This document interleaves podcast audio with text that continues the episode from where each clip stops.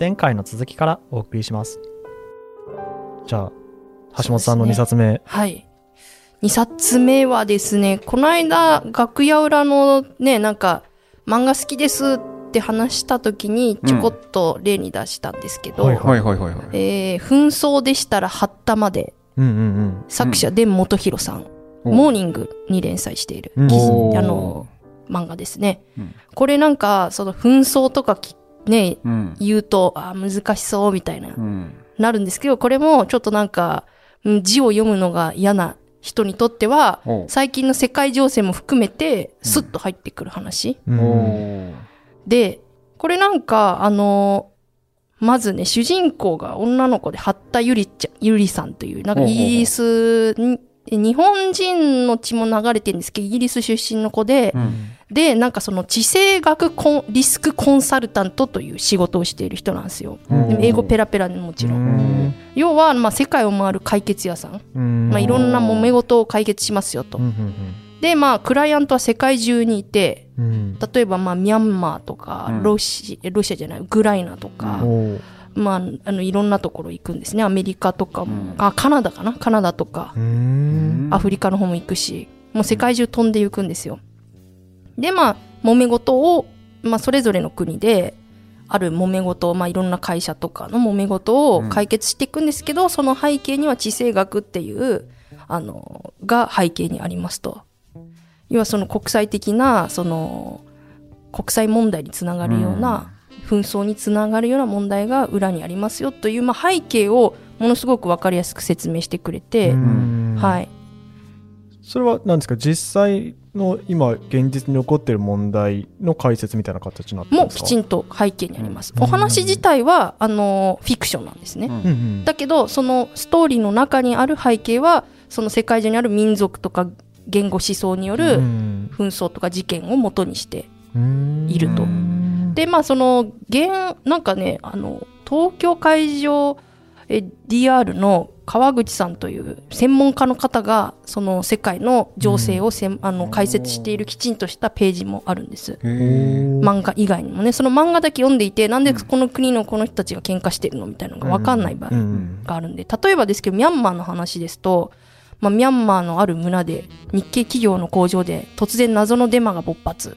うん。なんで、大軍もいいし悪徳企業でもないのにって言って、うん。なんか社長がその八田さんを呼ぶんですよ。うん。うんで、なんか実、あの、で、工場の社長は彼らとコミュニケーションが全然取れなくて、うん。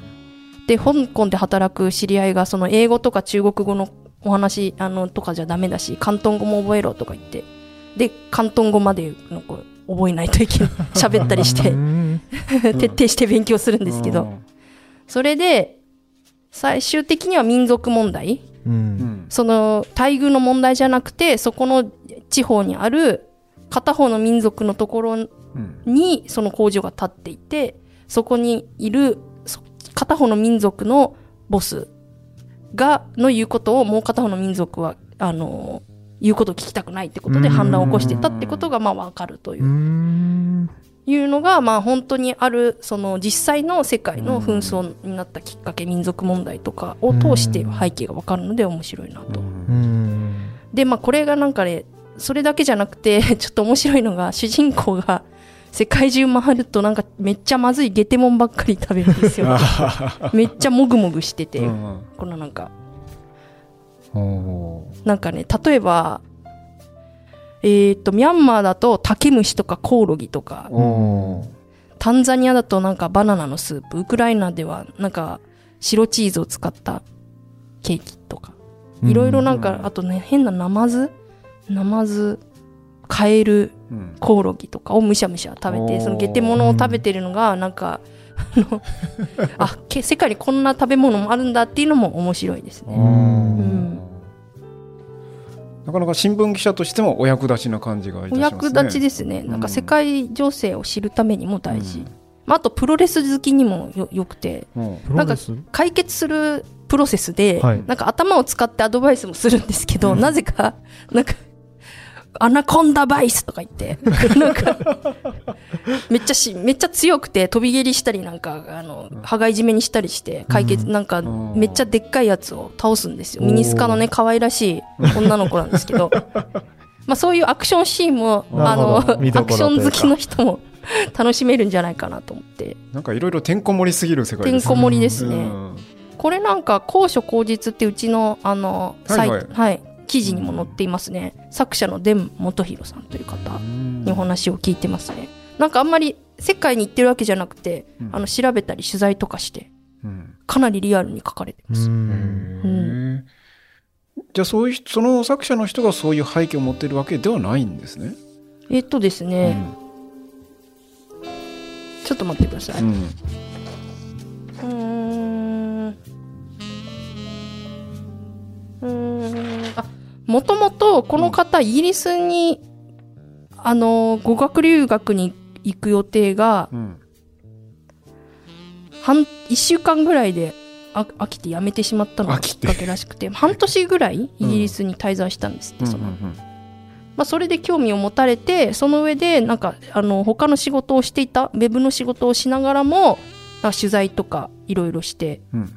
あの調べてっていうことらしいです。うん意外ですよねなんか。でもあのあれかさっきの話だと顧問みたいな方がいらっしゃるんですかね？あのそうそうそう、うん。あの専門家にアドバイスいただきながらということで,、でだからその漫画の中にその漫画のフィクションの要素と実際の今のウクライナの状況を説明する、あのち地図とか含めた。うん。うん話もあったり、まあ、あとはブレグジットの話が出てきたり、あと、まあ、アメリカの、あのえー、と陰謀論うん。どういうのがあの Q アノンとかうん。いろんなのが出てきたりとか、うんうんそうそうそう。ピザゲートとかね、うん。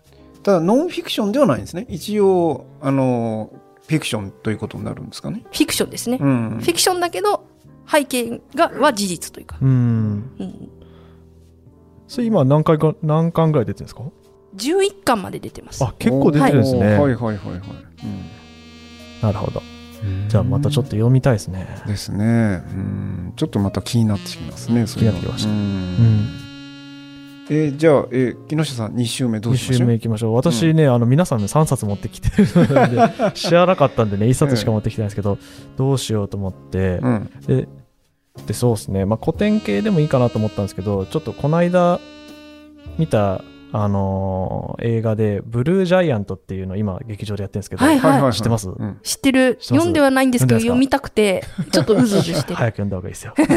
早く読んだ方がいいです。ちょっと読んだら長くなりそうと思ってハマっち長いんゃってですけどいやこれね、あのー、牧原さんもご存知ですか？はいはい。名前は知ってます。ます、うん。ジャズの漫画なんですけど。えー、と石塚真一さんっていううん。漫画家さんが書かれて、今も連載中なんですけど、うん。あのーまあ、ジャズ日本世界一のジャズプレーを目指す日本人の青年が、まあうんいろんな人とジャズやる中で成長して、まあうん認められていくって話なんですけど、まあ、よくある音楽漫画といえばそうなんですけど、うん。まあこれがねめちゃめちゃにいいんですよあね。ー。であの最初ブルージャイアントってまあ無印のものと、うん。あのヨーロッパ編ヨーロッパに行くブルージャイアント・シュプリームっていうのがその次にあって、で今第3部でアメリカ編ブルージャイアント・エクスプローラーっていうのがやってるんですけど、映画になってるのはまあこれ映画の話になっちゃうんですけどあの第1部の、まあ、東京で頑張ってる時の話なんですけど、まあ、あのな何がいいってあの私正直ジャズ全然知らないんですよ、うん。知らなくてもあの演奏の凄さが伝わってくる漫画だと思っていて。絵を通してね演奏が伝わるってすごいですすねごいんですよ、うん。いやそれがマジですごくて漫画ってもう音全く出ないうん。のに、演奏シーンの迫力もすごいですし、うん。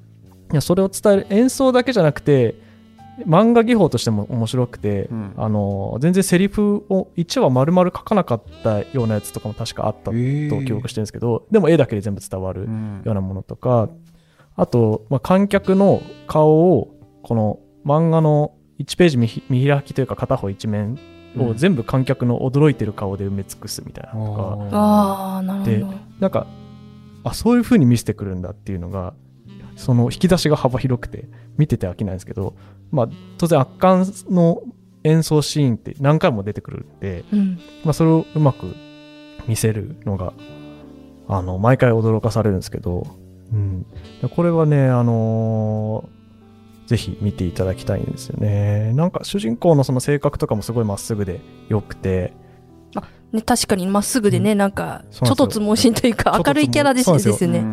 うんでこの仙台弁を交えてね、あの、喋るとことかもいいですし、英語とか全然わかんないけど、単身でね、ヨーロッパとかアメリカとか行って、で、そこでもう行動力一つと演奏力でのし上がっていくこの感じうん。が熱いっすよね。うん。つまりと日本の片隅でやってたジャズマンが世界を目指していく。そういう話なんですね。単身で行くんですけど、いろんな人と組むんですけど、うん。でも全部通過点なんですよ、うん。誰かとずっとやるっていうのはなくて、だから誰かとやってうん。新しい気づきというかちょっと成長できたらうん。もう自分は世界一目指すから次行くわっつってどんどん行っていくんですよね。いや、ハマりそう。そう、だから怖い、怖いから、ちょっと手つけてないのもあ橋本さんは絶対好きだと思います、絶対好きだと思いますこれ。私もなんかそういう、その、漫画で音とかうん。動きを表現してる系も好きで、ん。だからそのダンスとか、うんあの、ボールルームへようこそっていう、あの、社交ダンスのやつが好きで、この間原画展も見に行ったんですけど、そうそうそう。あの、竹内智さんっていう元なんか、ダン、ダンス経験者のうん。女性が書いてて、マガジンンで練習して、うん。してるんですけど、そう、それも、そのダンスのシーンって動きがわかんないじゃないですか、普通動いてないから。なのに、その画面いっぱい使ってうん。2ページ見開きで、うん。その、もう、なんだろう顔、汗、汗まで描いてて、うん。とか、あの、速い動きとかうも、ん。その、シュッて動いてるみたいなのが線で表現されてるのか原画を見ると、おーみたいな、うん。よりなんか、こんな工夫して描いてるんだみたいな。うん。だ音楽もそうですよね。いや。そうですよ。音楽もすごいですよね、うん。なんなんですかね。あのー絵で絶対に伝わらないからこそ、うん。工夫されてるんだなっていうのが分かるとうんいうか、まあ、工夫しなきゃ伝わらないっていうのもあって、うん。逆に本当の演奏を聞いても感動するけど、その絵で想像させることによって、うん。よりあそのそうなんですよね。感動が深まるといううんか、ね、それいいですよね。やっぱり自分の頭の中で想像する音が結局なんか最高の音じゃないですけど、うんうん。まあ、これが最高の音ですよって聞かされるのも確かにいいんですけど、まあ、想像を上回るものはないというか、うん。うん。え演目とかの音楽は本当の音楽なんですか？その演奏してる。映画版じゃなくて漫画の中で。漫画はでも、あのージャズって、まあ、即興の音楽うんうんじゃないですか。だからまあスタンダードナンバーっていうような、うん。よくやるようなやつっていうのはあると思うんですけどやってるし漫画でもやってるんですけどでもなんか自分たちで曲作ったりしてもやってるんうん。そうなんですね。そうなんですよ。うん、いやなんかもともとある曲だったらなんか調べたりしてあこういう曲なんだなって分かったのもいいけど想像できるのにですね。全然自分たちのうん。ナンバーだったらね。そうなんですよ。そうそうそう。だからあんまりスタンダードの曲やるシーンもあるんですけど、別にそこは多分、その迫力ある見せ場では多分なくて、うんうんうんやっぱ自分たちでやってるところ、あ自分たちで作った曲とか、あとはまあソロの部分ですね。うん。即興でやる部分のところでやっぱ迫力かあのつけて書くんで、うん。うん。うん。でも本当に観客の想像に委ねて書いてるっていう感じですね。だから映画版もそこはすごくて、じゃあその想像で自分たちが勝手に想像してきた素晴らしい演奏のはるか上を行くえー演奏だったんで、なんでそれもね、僕も2時間あったんですけど、うんなんか半分ぐらいずっと泣いてたんで、泣くんですね、はい。結構。普段冷静な木下さんがが想像しぜひ見てください。て、ね、泣くとこ見てみたいです。滝見たのようにことない。うんえーえうん。主演誰でしたっけ？あそう。映画じゃなくて漫画？アニメか。そうです、アニメです。アニメだったのか。なるほアニメどです。あ、うん。実写だと思ってました？実写だと思っちゃった。アニメ映画です。ア。ニメか。なるほどなるほどあでもなんか今ページ見てみたらすごい楽しそう。なんかうん。絵もね、うん。リアルというかそうですね。漫画にちゃんと寄せて、う。うん。んうん。いや本当にこれは2時間で大満足できると思うんで、ぜひ映画好きの向平さんそうですね。見てみたいです。映画館で見たらいいですね、映画館で見たいです、音音がいいんで。うん。ね。向平さんはでも音楽はどういうの聞くんですか？うーんと私はねあの結構いわゆるあの現代音楽系とかが好きなのであの昔流行ってあのマイケル・ナイマンっていたでしょ。あのわかんない。わかんない。うん。映画音楽よくあの昔あのピアノレッスンって映画があったけれど、はいはい。うん、あれの音楽やってる人ですあねーピアノレッスンいいですね。うん。うん。あのなんかこうミニマルミュージックっつってあのあの簡単なフレーズをこう積み重ねながらどんどんどんどん盛り上げていくみたいなタイプのが好きなので、うん。うん。うんなんか安心しますよね、きっと。うん。そうそうそうそうそうそう。まあ、ちょっと落ち心落ち着くような感じですか？うん。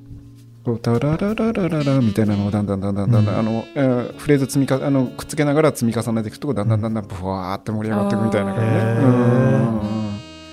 なんかね、私も音楽すごい好きで、あの、まあ、うん。フィギュアスケート結構音楽関係あそうするし、ですね。まあうん。一応ピアノとかもやってたし、ついなんか聞きながらこの踊り、ステップできるかなとか、イメージしちゃうけど。んそうそうそう。職業柄という職業か、う ん経験上。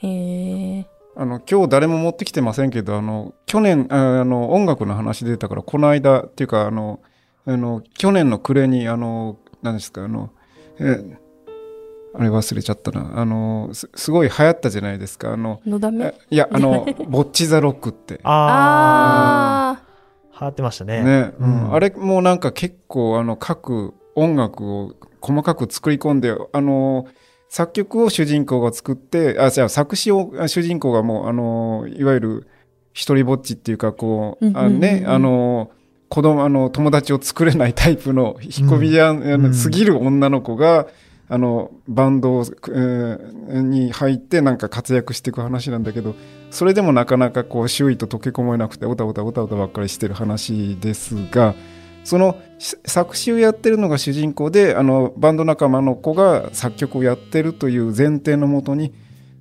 じゃあこの子がもしあの作るとしたらこんな歌詞だよねっていう前提のもとにいろんな人に依頼して本当にアルバム1個分のあの歌を作ってそれ今アルバム出てますけどものすごい売れてるみたいですね、うん。なんか。あの全米ビルチャートのなんか4位、えーすごい。そんなに売れてるんですうね。ん。なんかこれ日本のなんかアニメ文化とかうん。を代表するというか、なんかそういうアニメ好きの人にも刺さりますしね、うん。この絵が、絵面的にもね。うんいやなんかだから割とみんなロック好きの人たちがあの、いやバンドってこうだよねっていう感じのをすごくしら調べて書いてるって言って、みんななんか結構感動してるみたいですよ、うん。なんかこそうですね。うん。僕もあの大学の時軽音やってたんで。う、おおすごい。最近大学の友達とかと会うと、もう会う人会う人から見ろって言われるんですよ。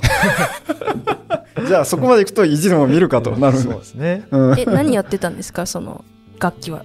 私はボーカルです。おおうん声がうんいいんですね。いえいえ。ちょっとなんか、あれじゃないですか、第二の真田さんになれるじゃないですか。ちょっとなんで隠してたんですか？真田さんがいたからちょっと言いにくかった。えー、ちょっと急になんか、今表明してく、ね、なんか知らなかったわ。じゃあ関西のテーマ作ってもらわないとそうですよそれはちょっとできないですね。お金発生するんであ。お金うん本当なんでもできるな。すごいですすねごいな、本当多彩ですね。え全然そんなあれですけど、いやでもそうなんですよ。いろんな人に言われるんで、うん。うん、なんかそういう、なんですかね、その音楽やってる人って結構こう内向きな人が多いというか、うん。こうあんまりそれこそスポーツでなんかチームスポーツでこうワイワイやってパーティーみたいなうん。感うんじにはちょっと多分高校中学とかでは多分そういうのにできなくて、うん。でも何かやりたいっていうことで大学入ってからとかこう黙々とねギター弾いたりベースやったりっうん。ていう人は多いと思うんですよね。なんかその鬱屈としたところに私全然見たいんですけど、あの、刺さってるんじゃないかなって気がしてます。木下さんどう見ても陽キャの代名詞みたいな感じだいえいえそんなことないですよもう。陰鬱とした人間なんで。うん嘘くせえ。嘘くせえ。陽いう風には感じないですけどね、なんか、フラットな感じで、冷静で、なんかあの、陽キャともい、もう、なんだか、いろんな人と仲良くできそうに見える。そうそうそうそういやーそんなことはないですよ、それが。うん。それがないんでね。うん。はい、じゃあ。3週目。はい3週目。じゃあ気を取り直していきましょう。はいはいはい。じゃあ向平さん、はい。最後の一冊お最後の一願いします。冊はいこれが一番癖玉なんでねどうしようかなと思ったんですけど、ハードカバーハードカバーがっつりあのいつもお高い本ばっかり出してる国書観光会というところから出てる本ですけれど、うん知れ回してんね。はい、えー、とこれがですねあのアメリカのあのリチャード・マグワイアという、うん人のつく書いた「ヒア」っていうつまりここってだけの話なんですけど。アメリカの作家さん。アメリカの作家さん。でただあのいわゆるあの、うん、アベンジャーズみたいなアメコミとは違ってですねあの結構アート寄りな作風な。んかおしゃれな。おしゃれな。うん。でこれ何なのかというとですねあのそうそう。こんな感じで開けるとえ絵本なのって感じになるんですよね。まあ、部屋があって。そうそうそうそうそう。そうでその絵の中にちょっと大事があってってそうそうそうそうそう、でこれめくっていくとずっとあのここが舞台なんですね。あーその部屋で。部屋だから部屋なんですよね、でだからあのこれどういうことなのかというと、うん。ここにあのナンバーが振ってあって、うんうんうん。これ4桁なんですけどつまり年代なんですね。ああ、はいはいはい。その左上のとこになんか、そうそう。えそれなんなんて書いてあります？最初のこれ一番最初がだから、えー、と2014なんですね。2014つまりこの本が書かれた時の現代、うん。でこれも2014ですよと、うんうん次これめくるとこれ1957年うん、あなんか部屋の色合い変わりましたね。うん。ピンクになって。そうそうそうそうそうそうでぐっと遡って1942年こんな感じでした。あちょっと灰色になって。そうそうそう。あれあの説明するとなんか一つの部屋が見開きにうん。書かれていて、うん。なんか左に窓があって、うん。右に暖炉があって、って。で家具とか色合いが年代によって全然変わってますね。そうそうそうそう。物は全然ないですけどね、うん。どのページも。と思ってこれじゃあこのまま続くのかなと思ってこれちょっとめくると1623年。あ、ここそうなここにはなかったですと。まだ家がなかった。でじゃあこあのでここにねウィンドウみたいなポコッと開いてここは1957年のところですよと、でここは1999年ここに猫がちょっといますみたいな。あの1957年のところはさっきみたいなちょっとお部屋の中に女の人が立ってるみたいな、うん。そういう感じでつまりこれはあの年代をこうずっと行ったり来たりしながらあの一つの部屋のああのあ、なるほど過ね。去と未来を。過去と未来をそうそう定そうそう。そう点観測してちょっと入れ込んでるんですね。そうそうそう一つのその年代の枠の中にうん。小さい枠があって、その中また昔とか未来とか違う時間のうん人々のうん。様子とか住んでる人の様子を書いてる。描いてる。なるほどと。で特にあんまりコメントというかセリフはないですよね。ちょびっとあることちょびっとずつね。そうそうちょびっとずつでだからこれ外側のところが1955年で中にもう一個枠があってこれが1989年かな、うん。これなんか説明するの難しいな。そうそうそうそうそう。50年代。の部屋の中にいそのは80年代の人たちがポツンといるっていう感じですよね。そうですね。なんかソフファーのところだけくり抜いてあって、うん。座ってる人たちがね。だからあのいわゆる Windows のっていうかパソコンの画面でもう一個ウィンドウが開いてそこにポコッと。そこが年代が違うよみたいな、うんそんなイメージですよね、うん。だからでこのまま話続くのかなと思ったら、うん。いきなり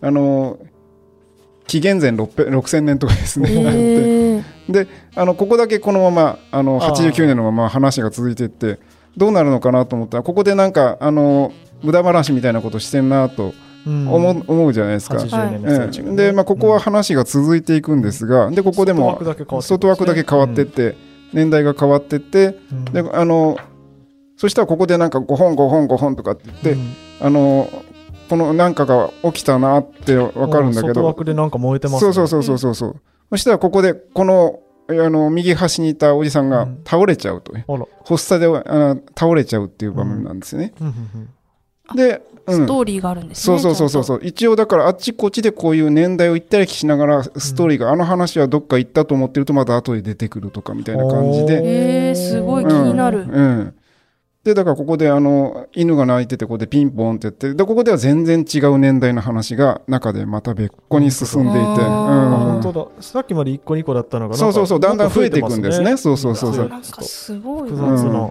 なんかこの本の性質をなんか、そう。だからこれあのく使ってるという。そう本で本で作られたタイムマシンみたいなものでうんうんうんでこの部屋は何なんだっていうと、うんあのこの作者のこの実家らしいんですけどその向かいの家があのフランクリン・ルーズベルトの実家だったらしいんですよね。だからこれあの話が進んでくるとだんだんフランクリン・ルーズベルトも出てきて窓の外を歩いてったりするんですよね。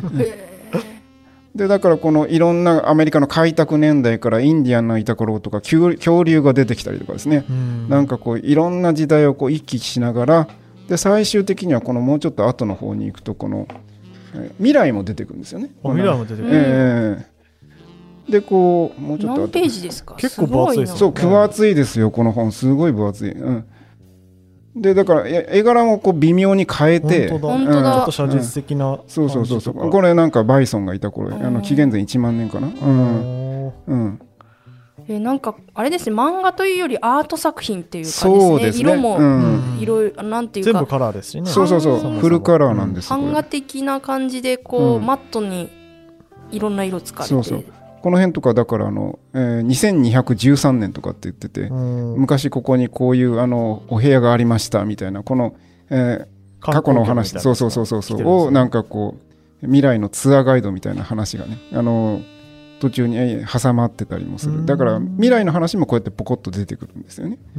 って思ったら全然違う。ちそうそうそうそうそうそう。えーちょっと読みたいなそれ。ょっと読みたいですね、気になるめちゃめちゃ、そうそうそうそうそう。これは私も全く知らなかったんだけれどなん何気なく手に取ったらもう引き込まれましたねうん。これは。本屋さんで？そうです。なんかこう本屋さんでもこうポンと置いてあってなんかごっついなと思って、なんだこれと思ったからでその時あのたまたま出た直後だから試読できたんですよね。でだから開いてみてわわわわわってもうそのままなんかこう、うん。もう本屋あのちょ持ってきましたねそのままえ 0時に。お大きな本屋さんじゃないと売ってなさそうですよね。あそうそうあのーうちのこの会社の近所の純駆堂ってでっかいでっかい本屋さん、はいはいはい。あそこで買いました、うん。堂島のアバンザのところそうそうそうそうそうですね。うん、そっかそっか。ちょっと探してみたい人は、うん、ぜひ。インターネットか大きな本屋さんですね。そうで。ですね、はいはいという内容でした。はい。引き込まれちゃった。引き。込まれましたね。じゃあ橋本さんはい。3冊目、ちょっと今回は、えーちょっと重めな話なんですけど、うん。はいはい、えー前科者というお話ですね。えー原作が香川雅人さん、作画が月島東二さん、うん。えーっと、ビッグコミックオリジナル小学館にて2018年から連載されてます。で、斎藤隆夫賞の最終候補作品にも選ばれて、映画化もされてますね。あー2021年に有村架純さんが主演でテレビドラマ化されて、22年に映画化されてる。ん。でも映画化させたら知らずに私漫画だけ読んでたんですけど、かすみちゃんが出てるならうん。ちょっと見たいな、好きだから、うん大好きだから。なるほど、うん。ちょっとお話としてはですね、あの、保護司の女性が主人公。うん。で罪をうん。はい。罪を犯した前科を持っている方々の更生とか社会復帰に向けて、うん。あのーまあ、すごい真正面から向き合う真面目な保護司の方の話なんです。うんで、まあ、あの、あれですね、保護司っていうのはそもそもですけど、刑務所とか少年院を出た後に保護観察処分を受けた人たちの更生を支援する国家公務員。報酬は1円もないボランティアなんですね。で、あの、まあ、このボランティアということで保護司にもいろんな人がいるんですよね。まあ、あの、まあ、本当に、し、なんというか機械的にうん。面談たまにやってるっていう人もいるみたいなんですけど、この、この主人公の阿川さんというね、女の子なんですけども、まあ、メガネをかけて真面目な女性です。まあ、この人が、の人間味、この相手を、なんだろうな、その犯罪者という風な、み、として見るんではなくて、うん。一人の人間でどういう過去があってっていうところも、真摯に向き合ってるんですよね。うん。で、まあ、この、この方もですね、結構苦労されてる方で、普段新聞配達とコンビニのアルバイトをしながら保護士をしていて、あらら、うん。で、まあ実はまあその背景もね、いろいろあるんですよね、ご自身が。なぜうん。保護士をしているかという、結構、あの、過去があるんですけど、それは読んでいくうちにちょっとずつ分かっていく話だとは思うんですけれども、で、あの、この人の特徴的なその向き合い方としては、なんか最初に保護士として、あの、ま、あで出てき、出てきたその前科のある方々と対面する際に、お家の中で迎え入れて、牛丼をね、振る舞うんですよね。なんか刑事さんみたいですね。カツ丼じゃないですけうど、ん。こういう風にね、うん。ほうほうほ鍋いっぱいの、あの、多分なんかこれ、でっかい昔ながらのね金色の、うん。なんだあのアルマイト鍋ですね。そうですね、うん。アルマイト鍋。住んでるのはなんかあの一軒のその平屋のちょっと古い畳の部屋のような、うん。こういうか昔ながらのうちですね。うん。そう。決して裕福ではないんですけど、うん。そう。ででっかい牛丼の 作ってうん「どうですか?」って言って「おかわりいりますか?」とか「どんな歌歌うんですか?」とか。うん「おかえりなさい」って言ってこう 優しい笑顔で迎えるんですよ。うんまあでもなんかこの実直さがあだあだになってというか変に利用されちゃったりする時もあって、あその良かれと思ってやったのにうん。こう結局裏切られちゃうとか、うん。そういうところもあってちょっと見ててうーって苦しくなるんですよ。うん。そうですね。職業柄やっぱりしんどそうなイメージありますけどね、そうなんかそのメンタル私だったら絶対無理と思っちゃうのが、うん。その相手に入り込みすぎるとなんだろう自分にまで自分の精神衛生も悪くねなんか悩んじゃいそうっていうのがあって確かに。いやうん。だからそういう意味ですごいなと思思いますね。でこのなんかもう一人阿川佳代さんっていう主人公ともう一人のまあある意味サブの主人公として大事なあの人がいて、まあ、その人が前科者の前科者の人なんですけど、あのみどりさんというちょっとあのヤンキーチックな子なんですね、うんうんなんか傷害罪で懲役2年となって釈放された女性。うん。でまあ年年代も近くてでなんですけどずずっとアウトローな世界で生きてきてるんで、うん。まあ、ちょっと価値観とかも違ったりするんですけど、うん。基本的なその人を読む人の心を思いやったりとか、うん。そのなんだろうな相手がなんでそう動いてるか前回持ってる人の気持ちもわかるんで、うん。このうまくこの阿川さんにアドバイスするんですよね、うん。実はこうなんじゃないの？みたいな。ここにねいるみどりさんっていうちょっとヤンキーチックな子。ヤンキーチックな座り方ですけどうんである意味その阿川さんのその実直で真面目なことについすぎてこう暴走しちゃうところとかを止めてくれたりとか、うん。結構大事なそのうん。あのーえーいいいコンビで、ね、いいコンビで2人でね、うん。うんだんだん2人のお話にもなっていくんで、うん。なるほど、いいあとってもなんか引き込まれるうん。ヒューマンストーリーですね、うん。だから多分映画で見ても多分感動するんじゃないかな。泣い,、ね、泣いちゃうんじゃないかなと思って、なるほど。じゃあせ そっちもねせっかくなんで。うん。せっかくなんでちょっと今度見てみたいと思います、見てみたいですうね、ん。じゃあ腕利きの主人公がなんかいろんな人の悩みをどんどん解決していくっていう話ではないわけですね。そうさっきの紛争の話はもう,、うんもう逆コメディも踏まえてうん。どんどん解決みたいな感じだったんですけど、うん。この前科者はこの絵のトーンもねなんかちょっとうん。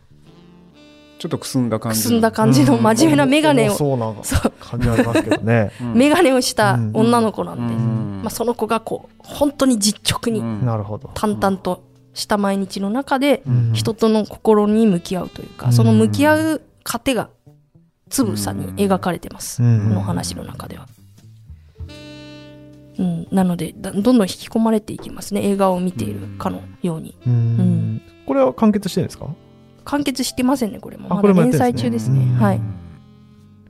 まあ、いろんな人にこう出会いながら、まあ、そのエピソードがあの積み重ねられていくそうですね毎回毎回いろんな。前科を持ってる方々が出てきますうんはいうんこれもなんかこうあのこの方がなんかそういうキャリアを持ってるとかなんかそういう監修者がついてるとかなんかあるんでしょうか？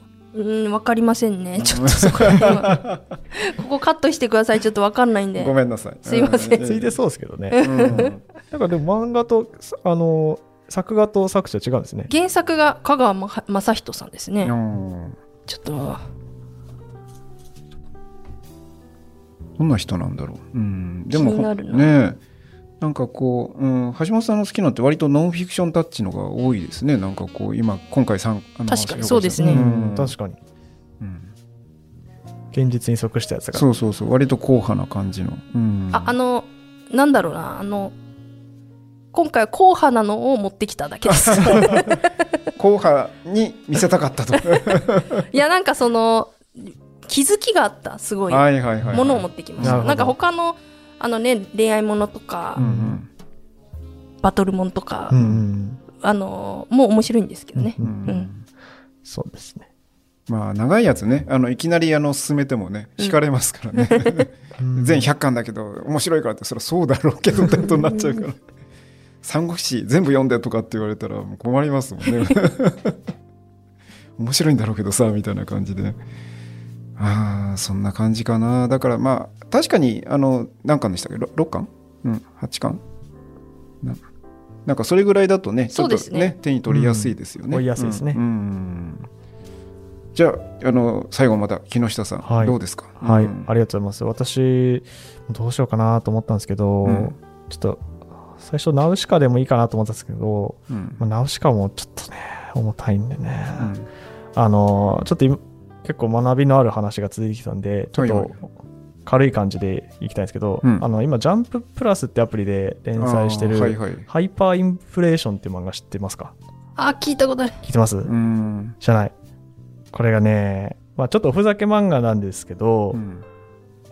あの今もうすぐ完結するぐらいで、まあ、なんていうんですかね、経済のお話をちょっと学べるつつ、かなりふざけてるんですけど、あのー主人公、まあ、なんていうか、結構、もう世界観からして全然ファンタジックな感じなんですけど、ちゃシュール。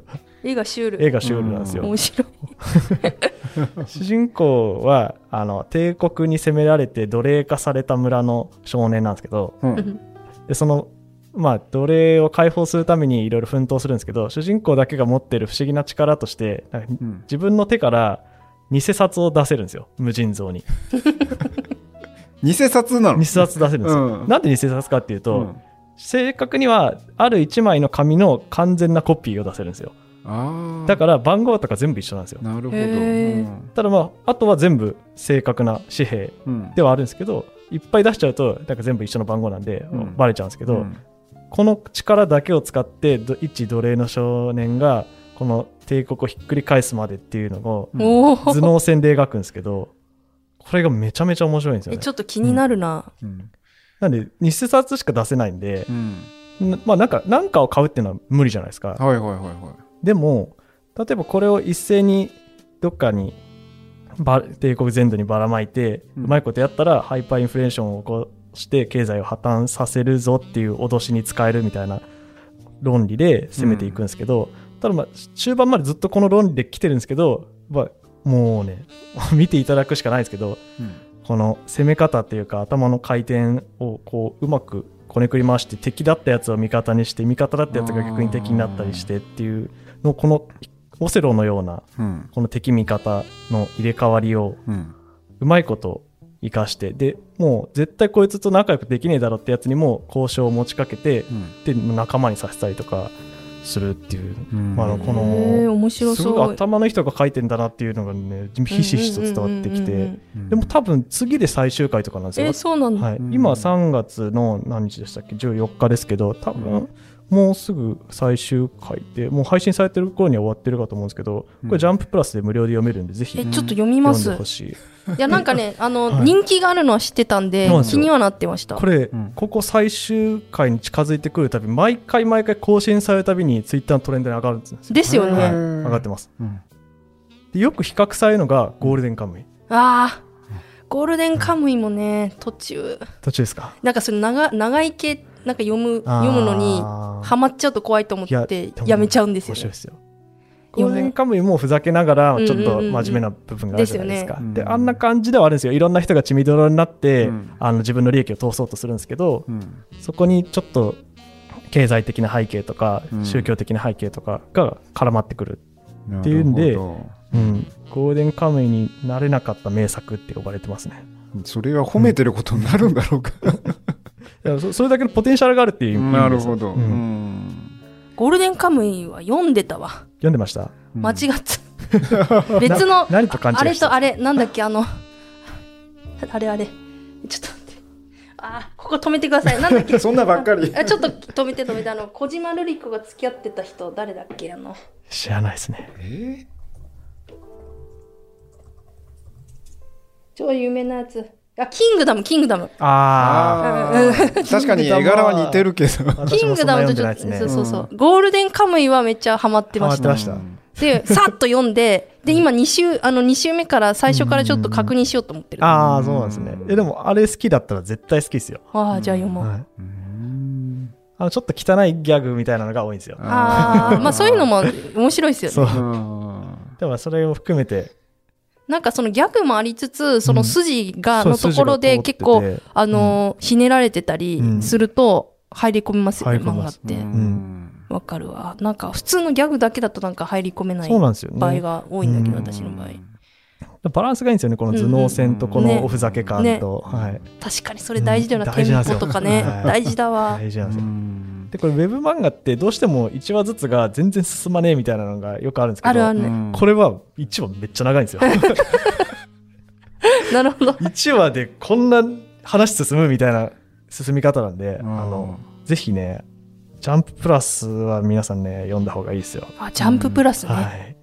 見とこう。うんジャンププラスといえばスパイファミリーっていう感じがしますけどスパイファミリーも全部読んじゃって。ファミリーも読んじゃいましたね。読んじゃいました。うんあれはもうなんか、アニメ化する前からもう全部読んでるうわ。んわかります。私もコロナで倒れてる時全部読んでました。あれ読み始めると止まんない止まんないですよですよね。うんうん。っていうことでね、はいぜひ読んでみてください。なんか漫画っていうのはなんかこうその人の知られざる一面をなんかこう さらけ出す感じがしますね本当に、う。んうん。え、なんかまた話したいですね。そうですね。楽屋裏こういうの何回かやったら、なんか、共感してくれる人も出てくるんじゃない？ですか。何に対する共感？いや、なんだろう、その、今まではずっと、あの、うん。本で来たから、うん。今度は漫画で来て、漫画って広いですよね、うん。でも、思ったんですけど、ジャンルがもう広くて、そのなんか、うん私がすごい感じてるのは、昔の人たちでよくなんで漫画を読んでるのって怒られたみたいなエピソード聞くんですけど、うん漫画ってすごい、うん。もう財産だなとうん、思って、間違いないですね。その、で、なんだろうな、教科書で学べない、うん。知りたいこともわかるし、うん。あと、うん。あい人の心情とかも含めて理解する、うん。よりうん。共感できるっていうところもそうだし、うん。アート性も備えてるし、うん。なんかいろんなものを複合的に備えててるから、すごい媒体だなって思います。確かにそうですよね。うん。うん。まあ今回ねこうやってこうみんなで持ち寄ったもんだけ見てもまあいろいろあるもんだなと思いますよね、本当にうんでもやっぱりその選書がすごい悩むんで、うん。なんか逆にどういうのをあの皆さん知りたいのかっていうのを知りたい確かに。ですね。うん。テーマとかね、はい、なんか割と皆さんこジャンうルとかね。テーマ性というか、うん。なんかメッセージ性があるというかちょっと学べる系を今回持ってきていただいたと思うんですけど、そう、つい持ってきちゃいました。つい持ってきちゃうんなんかうちの朝日新聞のポッドキャストに、うんあの、そぐう話の方がいいかなとか思って。なんかもっとカチッとえ私こういうのを聞きたいんですっていう本当に純粋に面白いでもいいですし、うん。今回みたいな学べる系でもいいですし、うん。アート系だけっていう縛りでも面白いかなと思うんですよね。うんうん、確かに。なんかそういうのを逆にどんどん意見とか寄せていただけたら嬉しいななんて。逆に。あ、例えば恋愛もの縛りとか、スポーツもの縛りとそうあかそう、そうそう。そうねでもいいと思うんですよ。バトルはい、ものバトルもの縛りでも全然然いいし、うん漫画っていっぱいあグロるんで。グロ系とかもいろいろあるし、ね。グロ系いきますか？ホラー系とかね。ホラー系バトル系。うん。うん。ホラー系バトル系。どんな話になるんだ？いいんじゃないでしょうか。P になっちゃうから。うん。P になっちゃいそうなのはちょっとやめましょう。か大丈夫。P が P してね P でねって感じ。さあ、あの、P も自分たちで入れなきゃいけないですからね。誰かやってくれなくですけど。そうそうそうそうそうそう一応、朝日新聞ポッドキャスト内容無編集を売りでやっておりますから。そうですね。はい。はい。P もないということで。はい。はい。だから皆さんのねあのちょっとあの反応次第でこの先の展開が変わってきますので、うん。ぜひご意見をお寄せください、はお寄せいただけると嬉しいです。はい、という形で今回はお締めにいたしましょうか。ははい、どうも皆さん、あの、長時間ありがとうございました。はい。ありがとうございました。はい。えーまあ次も多分なんかあると思いますんで、皆さんぜひご意見お寄せください。それじゃあ、あまた次回お会いしましょう。楽屋裏ではトークテーマも募集しております。概要欄のフォームからお寄せください。お待ちしております。